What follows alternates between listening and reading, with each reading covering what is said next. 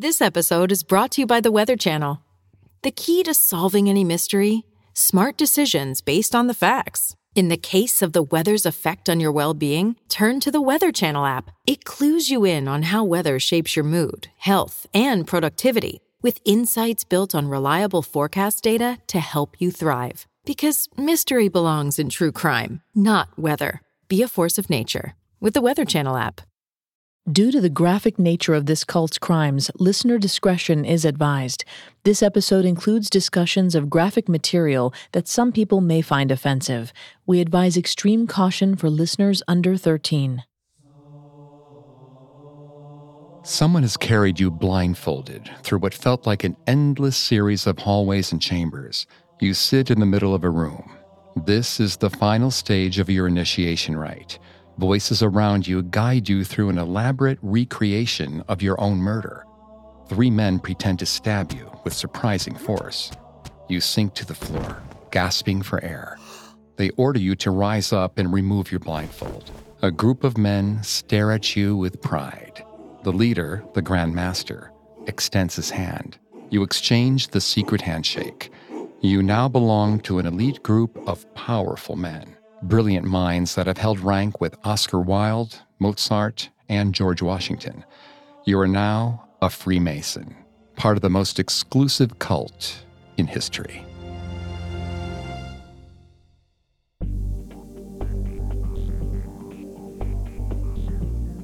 Hi, I'm Greg Polcyn. And I'm Vanessa Richardson. And this is Cults. Today, we're taking a deep dive into one of the oldest secret organizations in the world, the Freemasons, a group that originated as a working union in the Middle Ages and evolved into one of the most exclusive clubs in the world. With them, some of the most important political thinkers developed their ideas and forefronted movements that changed the course of history. You can listen to previous episodes of Cults, as well as all of Parcast's other shows, wherever you listen to podcasts. A new episode comes out every Tuesday. A lot of you have asked how you can help support the show. And if you enjoy the podcast, the best way to do that is to leave a five star review. You can also find us on Facebook and Instagram as at Parcast and on Twitter at Parcast Network. Freemasonry is considered to be the oldest and biggest fraternal organization in the world, with approximately 3 million active members in virtually every free country in the world today. It's a society of almost exclusively male members, although there have been some extremely rare inclusions of women throughout their history. They're bound by fellowship, brotherhood, and similar world ideology, and their beliefs revolve around a series of secret rituals, mythology, and symbols. The Freemasons are perhaps one of the few societies in the world that pride themselves on secrecy. For hundreds of years, that has arguably been its most attractive trait for potential members. People join them in order to learn their secrets. Because of this, conspiracy theories around the Freemasons have existed from their very early origins. These have included everything from supposed divine connections to the role of biblical kings and medieval heroes in their inception to their involvement in setting up revolutions in Europe and the United States. Some of the world's most powerful men belonged to the Freemasons, including Winston Churchill, Henry Ford, Voltaire, Mozart, nine signers of the Declaration of Independence, and 13 U.S. presidents. More than once, they've been suspected of trying to take over the world. In reality, the history and goals of the Freemasons are not really about evil secrecy. They were a group of men whose common political and ideological goals managed to transcend and develop through centuries. But before this organization became a school of thought for some of the brightest minds in history, before they were associated with political schemes and secret rituals and possible world domination, the Freemasons evolved out of a group of simple men in the Middle Ages, a group of men with one humble goal the fair treatment of construction workers. The specific origins of Freemasonry have been highly debated through the years, but the most consistent account is that they evolved from a group of construction workers during the Middle Ages called the stonemasons. The word mason literally translates to builder or worker. The stonemasons were the people in charge of working with stone and erecting the great buildings and cathedrals of medieval Europe. The earliest records of these groups date all the way back to 674 AD in northern England. At this point in history, few men were free. Most people were born into common feudal lands that belonged to aristocratic families and worked lifetime contracts in exchange for shelter and food. They were bound to their occupation, which was learned through apprenticeships with merchants and craftsmen. By the end of the 14th century, craftsmen began to care deeply about the protection and fair treatment of their fellow workers and their products. They began to gather in groups to discuss common issues and concerns and create rules that would keep all of their work consistent. These groups had to be approved by the lord governing the towns or by the municipal government. This is how the earliest industry guilds first appeared. Guilds were the groups that controlled the interactions between town officials, lords, and their workers. They negotiated worker benefits, wage protection, and quality control over learned skills and finished goods. In many ways, they were the precursors to what we now know as trade unions. Most craftsmen were bound for life to the estate or town they were born in. But because of their line of work, the stonemasons were the only guild members allowed to serve more than one lord, change jobs, and move from one town to another. They were free men, hence the root of the name they were also commonly known as the Freemasons. The Freemasons is one of the longest operating cults we'll explore on the show. To fully understand the evolution of this organization, it's important to understand the world in which the group was formed. Vanessa's going to take over on the psychology here. She's not a licensed psychologist or psychiatrist, but she has done a lot of research for this show. Thanks, Greg. The Freemasons were unique in that they were the only social group able to leave their villages. The rest of Europe, under the feudal system, were barely better off than slaves. According to Erik Erikson's theory of psychological development, this kind of stagnation can lead individuals to feeling unconnected to others and the world at large. That fits in nicely with what we commonly associate with the Middle Ages complacency, stagnation, and an over reliance on the church, as opposed to education and self reflection. These circumstances made the Freemasons unique and poised them to expand into something beyond a normal trade union.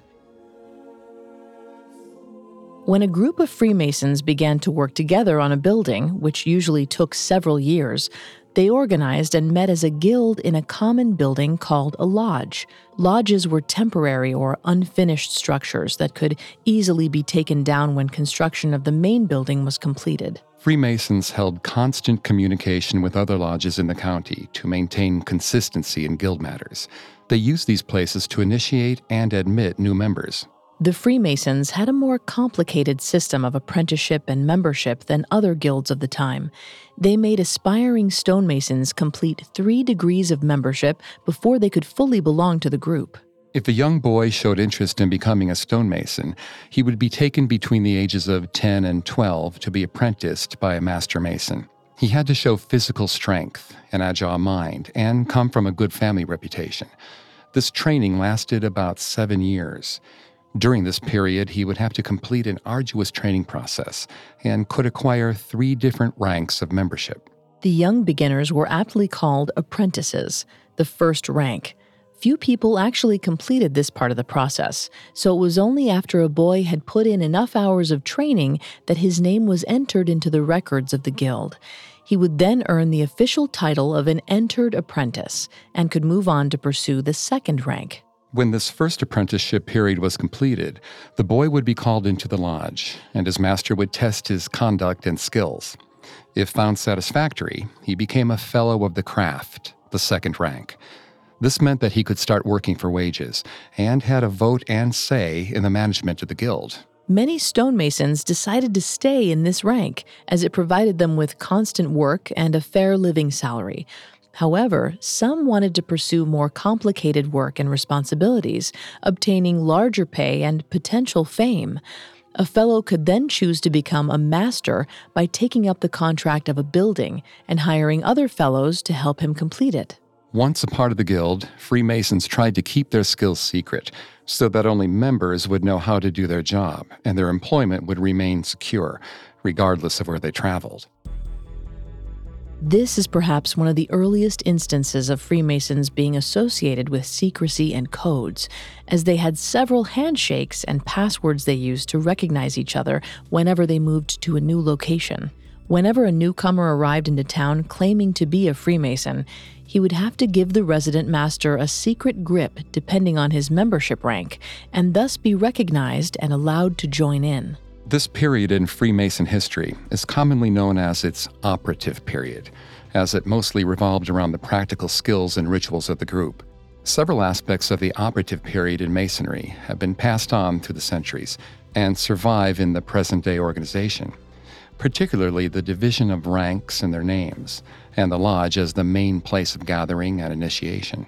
The medieval stonemasons are the most agreed upon origin point for the Freemasons, and the one that can be backed up the most by historical evidence. However, many believe that Freemasonry started not with a trade guild, but with a legend about a king, a holy pact with God, and the brutal murder of an architect who alone knew the secret of God's divine will.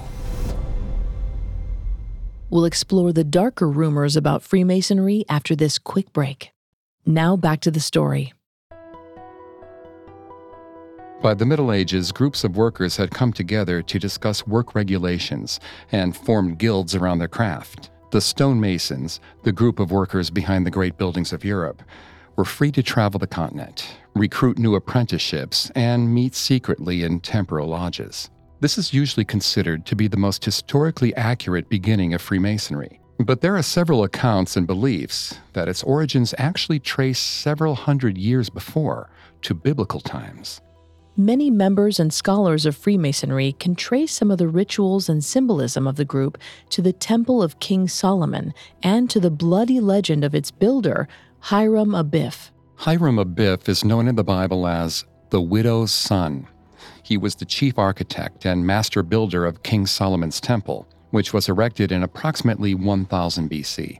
According to the legend, the king received the design for this temple directly from God, and he gave it to Hiram directly. The temple was intended to store the tablets that held the Ten Commandments. Hiram hired three expert jewel workers to help him with the ornate decorations of the famously complex structure, However, he was very secretive about the design and the particular steps needed to complete it, and the workers became jealous of him.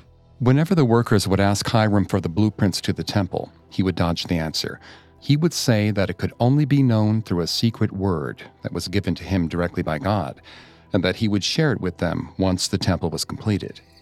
One night, they waited for him outside the temple after prayer, then surrounded him and asked him once again for this secret word. When Hiram refused, they stabbed him to death. Hiram's alleged last words were, Who will help the widow's son? Which became the universal cry for help in Freemasonry. If one member was in need of assistance, they would shout this statement, and another member would show up with help. It is still used to this day. Hiram's refusal to give out any detailed secrets about the temple, which was considered divine information, turned him into a Masonic hero he became a representation of what members should aspire to be like.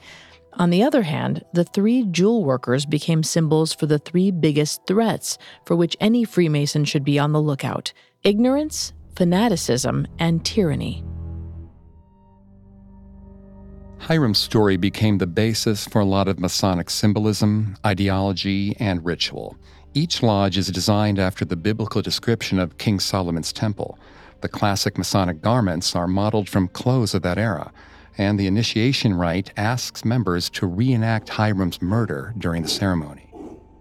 However, as valuable as this legend became for the mythology of the group, there is no historical evidence that either Hiram or King Solomon's temple ever existed outside of the Bible, so the widow's son is perhaps not the most reliable historical origin point for Freemasonry. But there's another legend that many people claim has strong ties to the Masonic beginnings, one that would explain the similarities in rituals and beliefs with another group.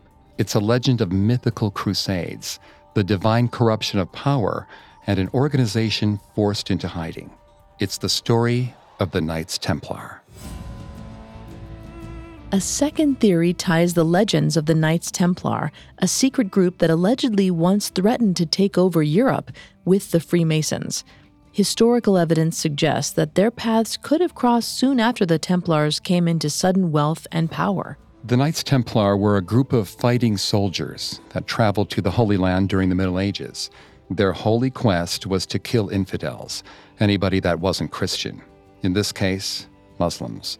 These journeys were done as part of the crusade movement of the Roman Catholic Church to convert and eradicate non believers. The knights became rich from plundering and ransacking the treasures of the people they invaded. The Templars began as nine solitary French knights that traveled to the Middle East in the year 1118 to guard a group of Christian pilgrims. When they arrived to the old city of Jerusalem, they were housed in the Al Aqsa Mosque, which was believed to have been built on top of King Solomon's temple. It is said that when they were cleaning out the stables to spend the night, they unearthed old buried treasure, which included Solomon's legendary gold, the riches from the plunder of Rome, the Holy Grail, and scrolls that detailed a secret language between God and man, much like the legend of the widow's son had detailed. When these riches appeared before them, the knights found themselves with a unique opportunity. They could expand the reach of the Roman Catholic Empire and obtain outstanding personal wealth. So much for their devotion to humility and humble piety. In 1127, the knights returned to Europe and, under false pretenses of a Muslim threat, convinced the church to sponsor an army of over 30,000 men to invade and forcefully take the land. They plundered the Middle East and even moved on to places in Eastern Europe and the Muslim territories of Spain. Although most of their movements were in the East, they established themselves all over the continent. The Knights suddenly had almost unlimited resources and the support of the most powerful institution in the world. Thousands of miles from the watchful eyes of Rome, they were free to do whatever they pleased. This is to be expected, according to psychology professor Kristin Smith-Crowe. She observes that the promise of money has a huge capacity to drive people towards unethical behaviors, intentions, and decisions. The Knights Templar were almost destined to become tyrants in their own right. Soon, the Knights Templar became one of the most influential and flourishing organizations in the world. They were an elite group of soldiers and politicians who hid behind the church and plundered small towns on the grounds of religious infidelity. They exploited their resources and forced their beliefs upon the conquered peoples. Their reach was almost as big as that of the Catholic Church itself, spanning from the western corners of Spain to the Middle East, and from northern England to the Mediterranean.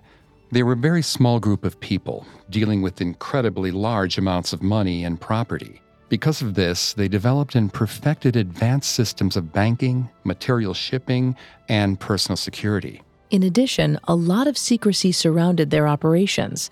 It's believed that they met only at night and held private rituals in undetermined locations, very similar to Masonic initiation rites and their lodges. With this sudden expansion of wealth and territory in Europe, the Templars decided they wanted to leave a bigger mark and embarked on a building mission. They started to sponsor and oversee the construction of large structures and buildings that reflected the religious opulence that they stood for. However, as rich and powerful as they were, they were not builders themselves. They did not know the architectural skills or have the mathematical knowledge to do so.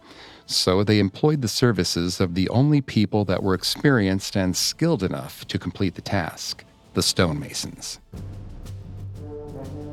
So far, we've used the terms stonemason and Freemason pretty interchangeably in the episode.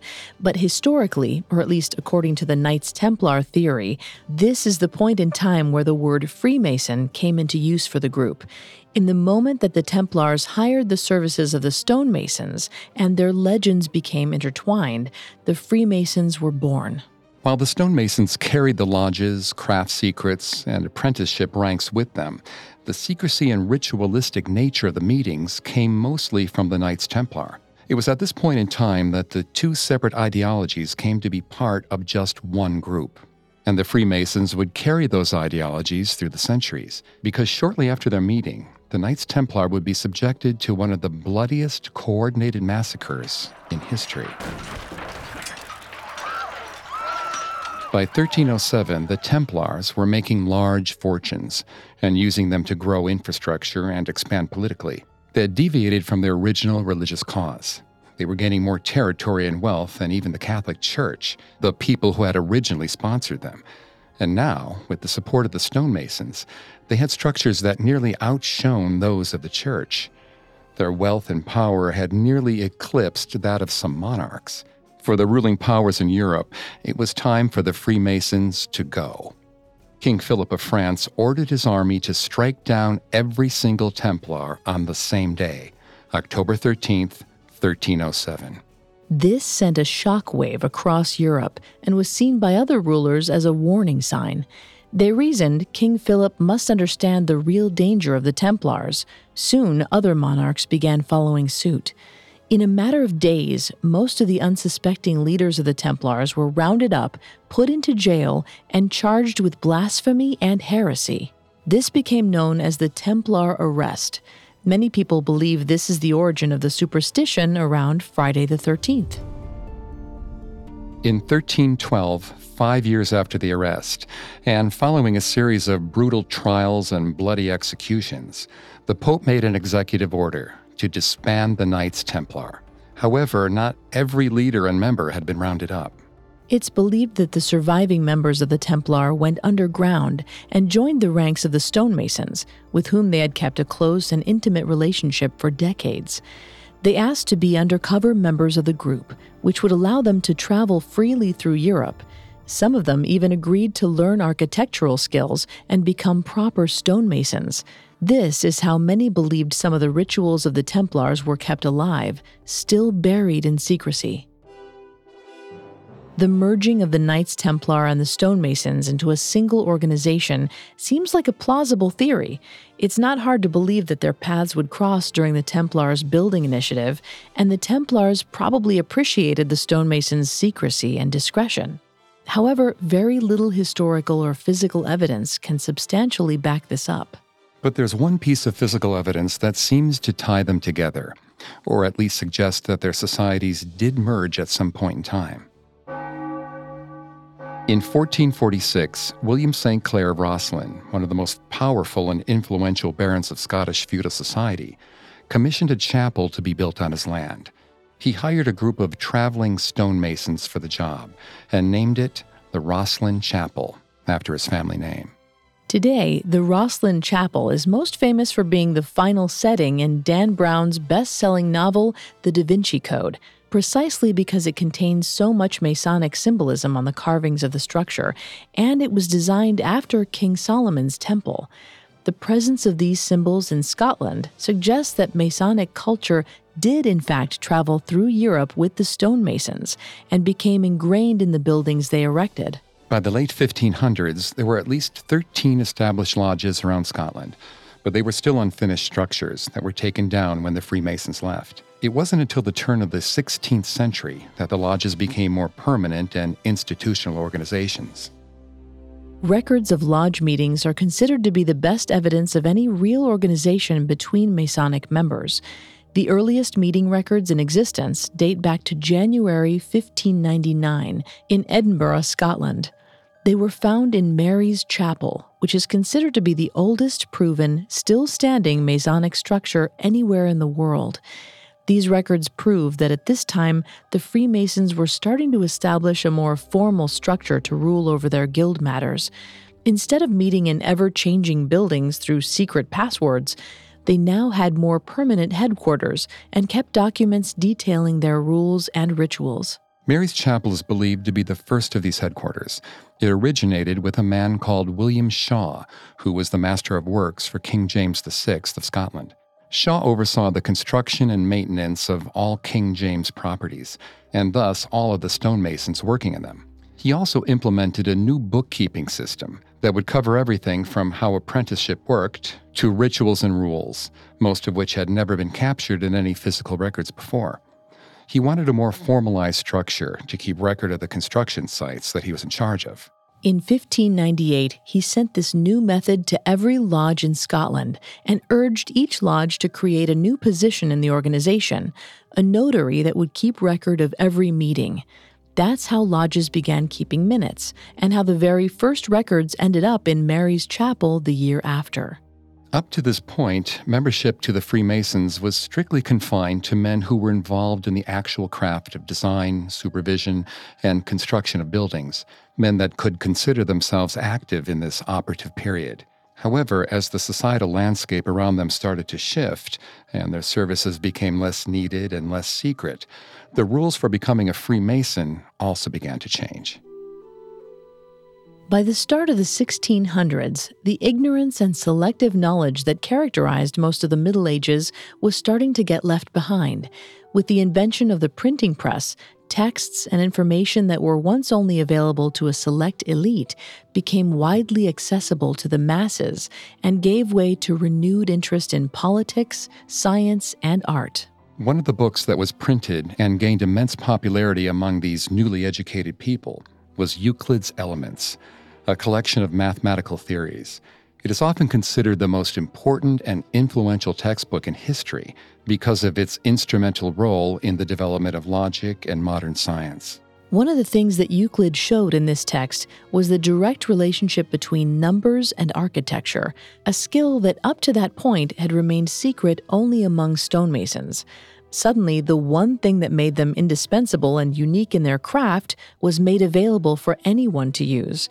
Now, practically anyone with even the most basic knowledge of construction could erect buildings as intricate as theirs. In addition, a shift in architectural style came with the end of the Middle Ages and the start of the Renaissance and the Reformation. The classic Gothic style of architecture, in which the Guild was so well versed, began to die out. So not only were the Freemasons' trade secrets made public, but also irrelevant. Because of this, there is a steep decline in Freemason membership. During the 16th and 17th centuries, there were so few Freemasons that most of the major lodges had to close down. They desperately needed membership dues to stay afloat. Now that the feudal system was disappearing and for hire jobs were less secure, the Freemasons needed capital. They needed to adapt to the times or disappear from existence completely. We'll track the evolution of the Freemasons after this break. Now back to the story. In the 16th and 17th centuries, as the Freemasons became obsolete as a working class, they fought to gain enough capital to keep their lodges afloat. So, in what can be considered a simple and logical financial decision, they decided to start accepting non operative members simply for their money. This meant that people who were not involved in the craft of building whatsoever could suddenly become a Freemason. It had been transformed from a strictly professional guild to a social society. To the surprise of many, the Freemasons ended up attracting some of the biggest political minds at the time. To understand this appeal, we need to look at the socio political changes taking place at the time. By the 1600s, the Western world had moved away from the religion centric and faith oriented ideologies of the Middle Ages.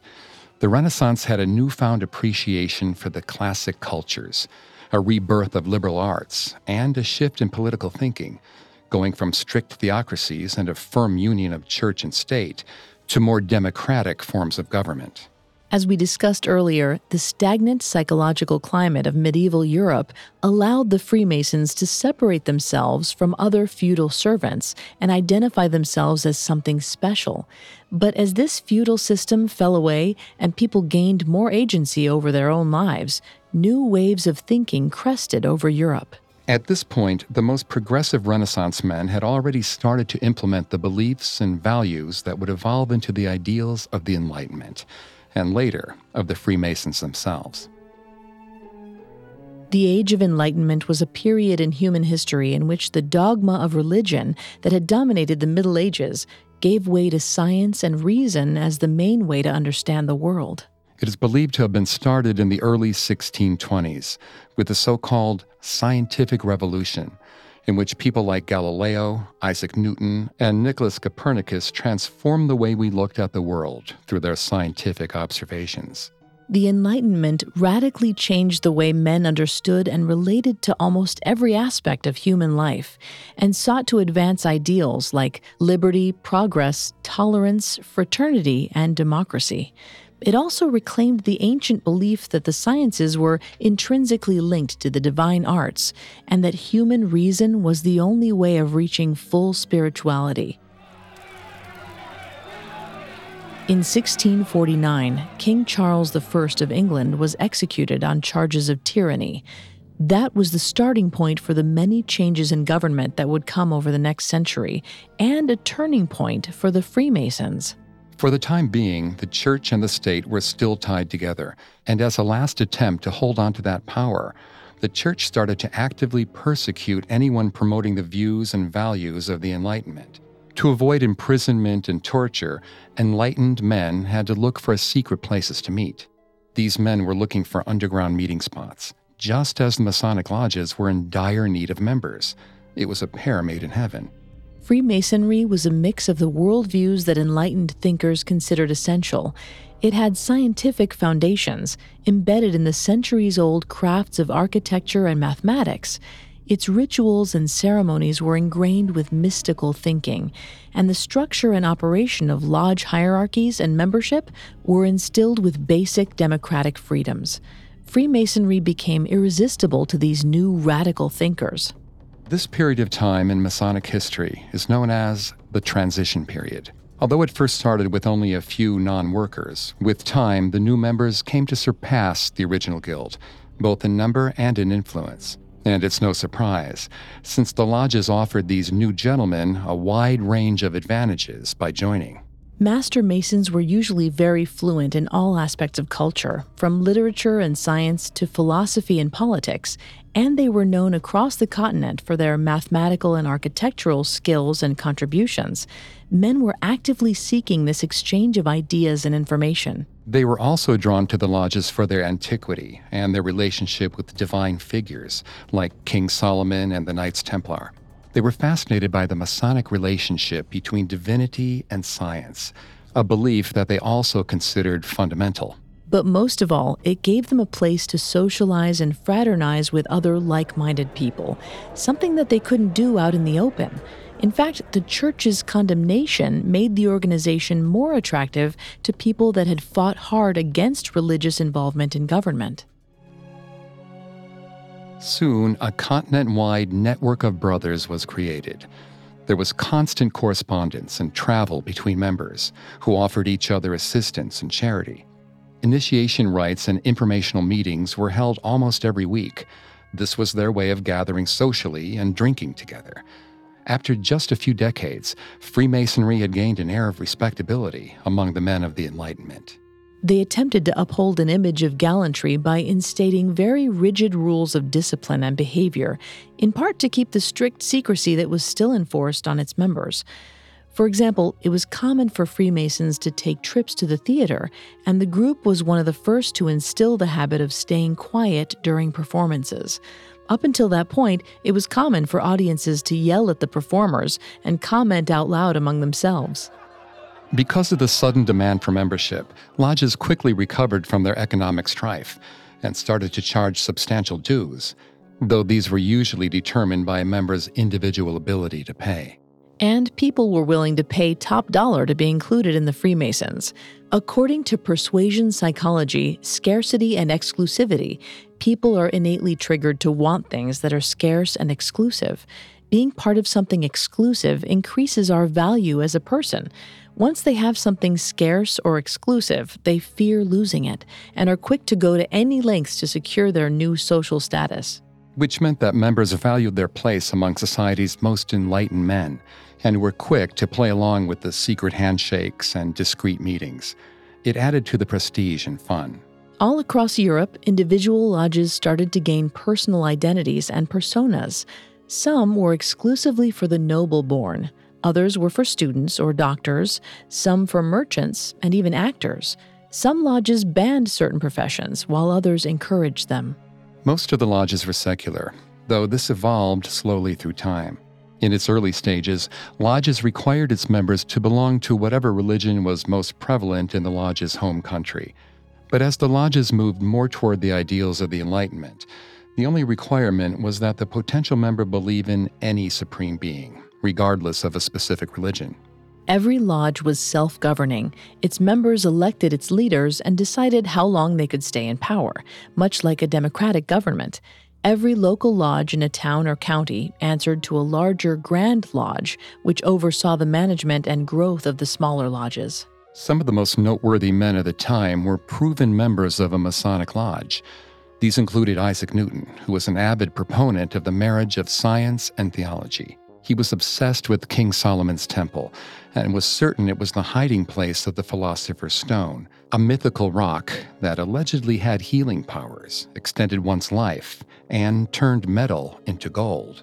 Other notable members included Sir Christopher Wren, one of the great English architects who was asked to head the Grand Lodge, Sir Robert Moray, who was one of the first non builder people to be admitted to a lodge and was the founder of the Royal Society of London, and Elias Ashmole, a renowned astrologist, politician, and alchemist at the time. However, the Masonic lodges would not remain simple meeting places for socializing, drinking, and the exchange of ideas for long. Soon, they would become the birthplace for some of the biggest political changes in world history. Government was a common talking point among Masonic members and enlightened men. Up to this point, almost every country in Europe had been under some form of monarchy, and they believed that it was time for a change. They believed that countries should choose their officials in popular elections, where every citizen had a vote, just as lodges managed their internal government. These topics were recorded in Masonic meetings all the way back to 1659 where members would discuss the connection between classic wisdom and national governance. They spoke of treating every man as an equal, something Masonic lodges had been doing from the very start. They valued the role of individual voices in elections. They spoke of religious tolerance and personal freedoms, all of them radical ideals up to that point in history. 1717 marked the most important change in Freemasonry up to that point. On June 24th, representatives of four Grand Lodges of London met at a pub, the Goose and Gridiron Alehouse. They decided to merge their lodges, forming a single premier Grand Lodge of England. They implemented and spread an extensive language of symbols that would bind members together, aimed to develop moral character in society. A square, which represents those square of actions and virtue, meaning being honest and fair, a compass, meant to circumscribe someone's passions, and the letter G, which stands for either geometry, the basis of the craft the Freemasons were built on, or God, the one supreme being that all members believe in. The fourth symbol is an intertwined square and compass, and it is the one that is most closely associated with the Masonic movement. It means the combination of an honest and a moral life. These symbols served as a means of secret communication between Masonic members, just like the handshakes had been with the medieval stonemasons. They're perhaps one of the most everlasting legacies of the Freemasons, and they can still be found in structures and rituals of the group to this day. This moment was considered the end of the transition period and the start of speculative masonry, the form that is still being carried on today. By the start of the 1700s, the Freemasons were set in their worldviews and wanted to spread them as far and wide as possible. They thought a radical transformation was necessary for society and government to evolve. Next week, we'll see how members of the Freemasons became the force behind some of the world's biggest revolutions and examine the role of the Freemasons in the founding and growth of the United States. The Freemasons have been the world's most exclusive society for over 500 years. They've reached unfathomable power while maintaining ironclad secrecy. But as their influence became absolute, they started to bury a lot more than secrets.